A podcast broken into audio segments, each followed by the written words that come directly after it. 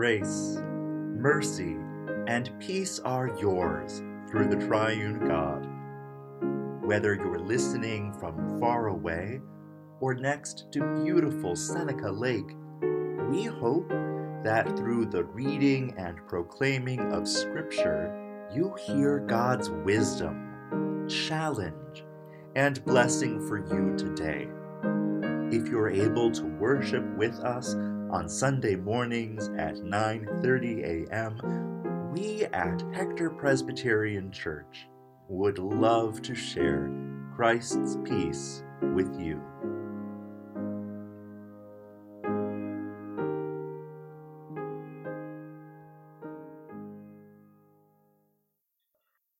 A quick note up top. The reading from Acts describes an attempted suicide. Scripture is full of hard stories like this one, and we engage them because no horror can separate us from the love of God in Jesus Christ. I am so sorry if anyone has ever told you that death by suicide is an exception to this, because they are wrong. If you or someone you know is struggling with suicidal ideation, you have my permission, not that you need it, to stop listening and to hit up the links to the National Suicide Prevention Helpline in the show notes. Remember, God loves you. Peace.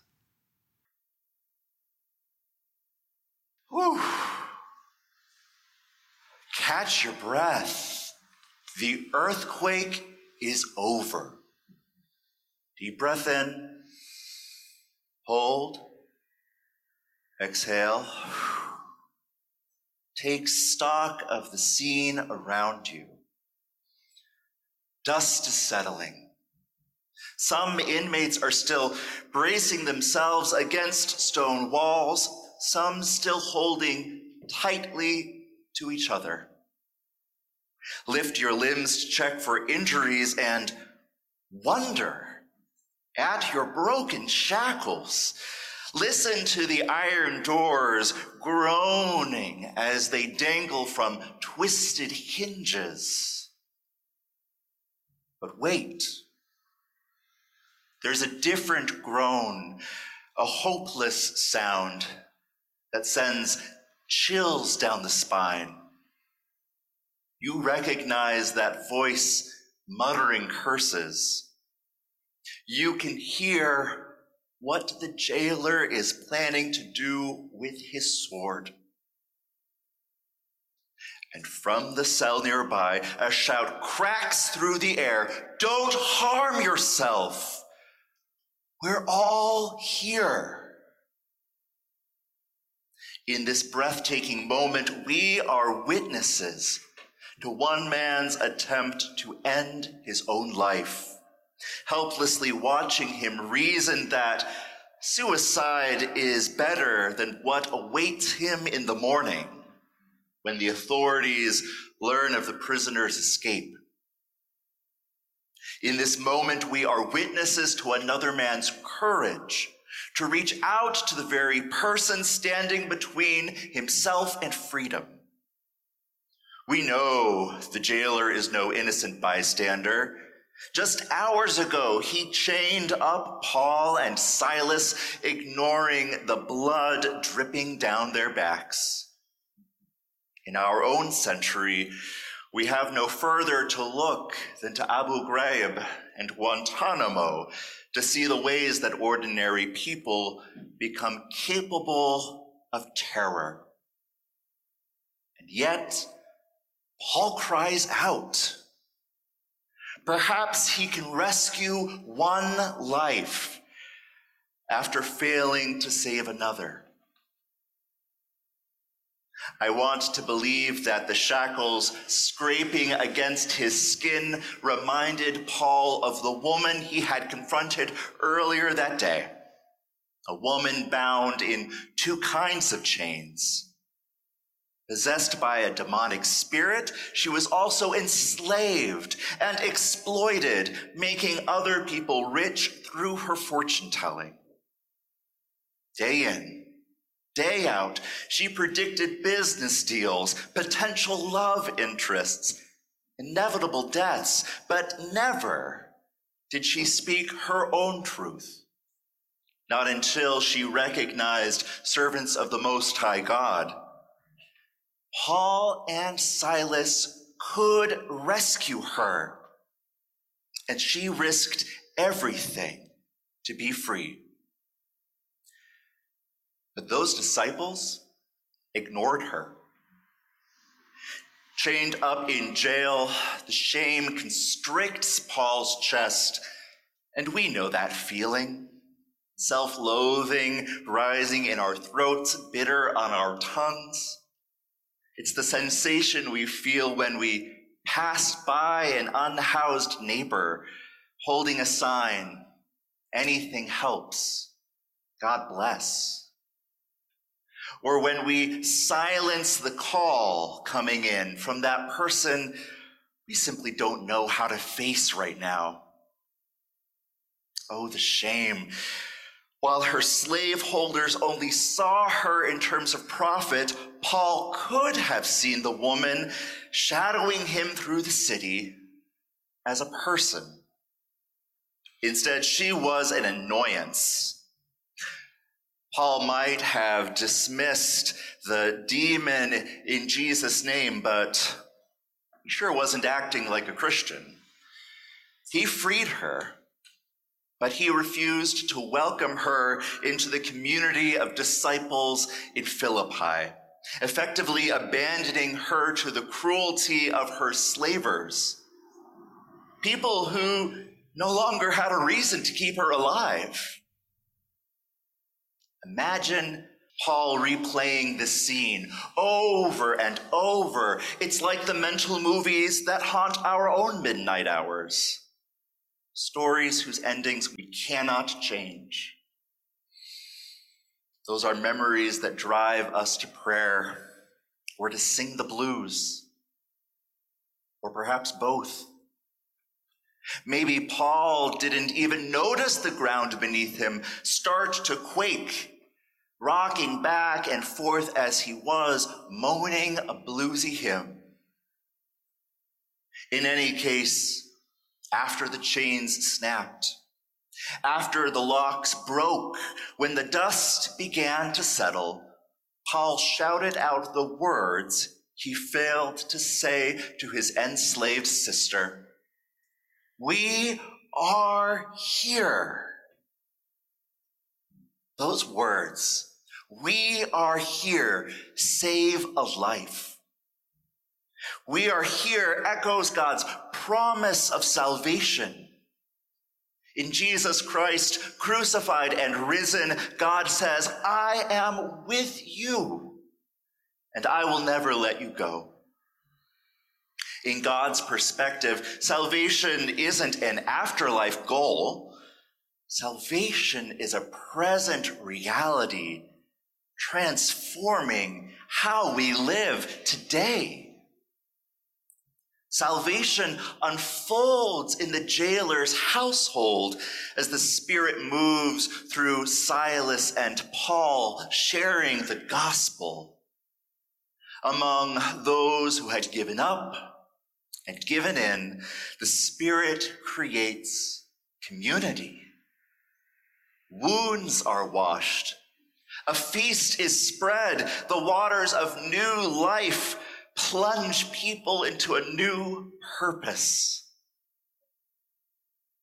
Five centuries earlier, the Holy One urged a vision of salvation onto the prophet Haggai, for whom that little book sandwiched between Zephaniah and Zechariah is named. It was an anxious time for the people of Judah, conquered Judah, Formerly deported Judeans were allowed to return home, and when they did, they found burned ruins. The city walls were rubble, Homes were demolished, and the temple, well, the temple, that symbol of God's relationship with the people, the people's relationship with God, the temple was razed to the ground by the Babylonians a generation earlier. I understand why the folks of Jerusalem looked around and said, Rebuild the Holy One's house? Yeah, we don't think this is the right time. We've got bills to pay. Pledges are down. We'll get back on our feet, and then we can talk about our relationship with God. We'll take care of our own, and then we can invest in our community. Scarcity, it makes sense. When you've been knocked down, it's easy to stay down instead of risking another fall. But scraping by isn't God's dream for the world. Just ask Haggai. You have sown much, but harvested little, Haggai proclaims. You eat, but there is not enough to satisfy. Anyone earning wages puts those wages into a bag with holes. A bag with holes. That's life without community. A life where it's never the right time working on relationships with our neighbors, with God. God has a vision a vision much bigger than just barely scraping by. That vision is the reality of salvation. Rebuild the temple. That means shake off despair. Believe in the Lord Jesus in Philippi means place your hope in the Savior who creates a new family. And now, what about for us now? 17 years, 17 months that feel like years into a global crisis. What about us here on the hinges of the old Hector and the new? What does salvation mean to us?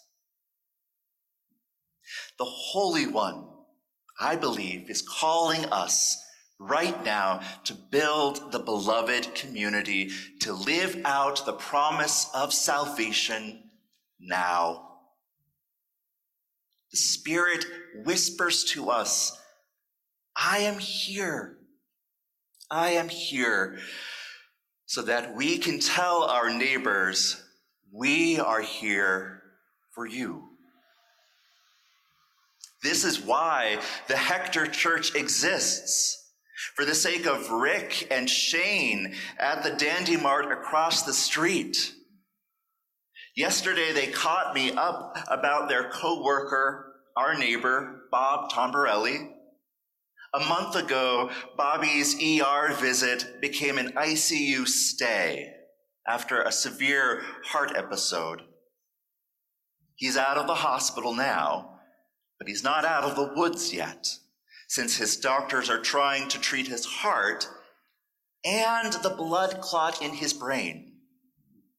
So we'll continue to pray for Bobby, of course, and and we get to reach out to Rick, Shane, and the rest of the Dandy crew, saying, We are here for you.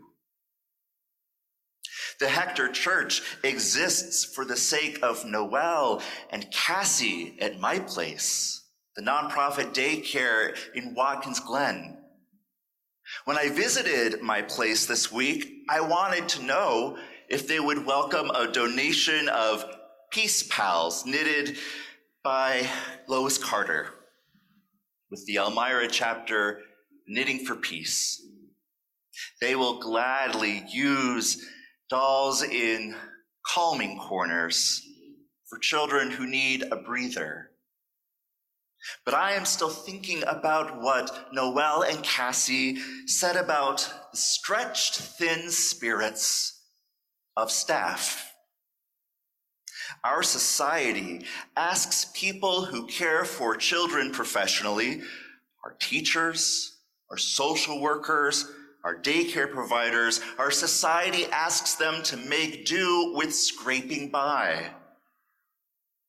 But that's not God's vision. That's not God's dream for the world. And so today we will bless the peace pals at the end of worship. Of course we will. And I am going to ask our church leaders how we can reach out to Noel, Cassie, and the rest of the My Place team. How we can say, we are here for you. In one of his letters, Paul insisted, look, now is the right time. Now is the day of salvation. I believe that is as true for us as it was for the jailer in Philippi. Our community needs to be built up just as much as Haggai's community. And today, as always, the Holy One is with us. The power of the Spirit is already at work among us, connecting, healing, and dreaming. The rock solid love of God will not crumble around us. Neither failure nor success will define us because we stand on the firm foundation of grace in Christ, in whom God says, I am here. So, for such grace, let us give all our gratitude and all glory to God. Three in one, one in three, whose image is community. Amen.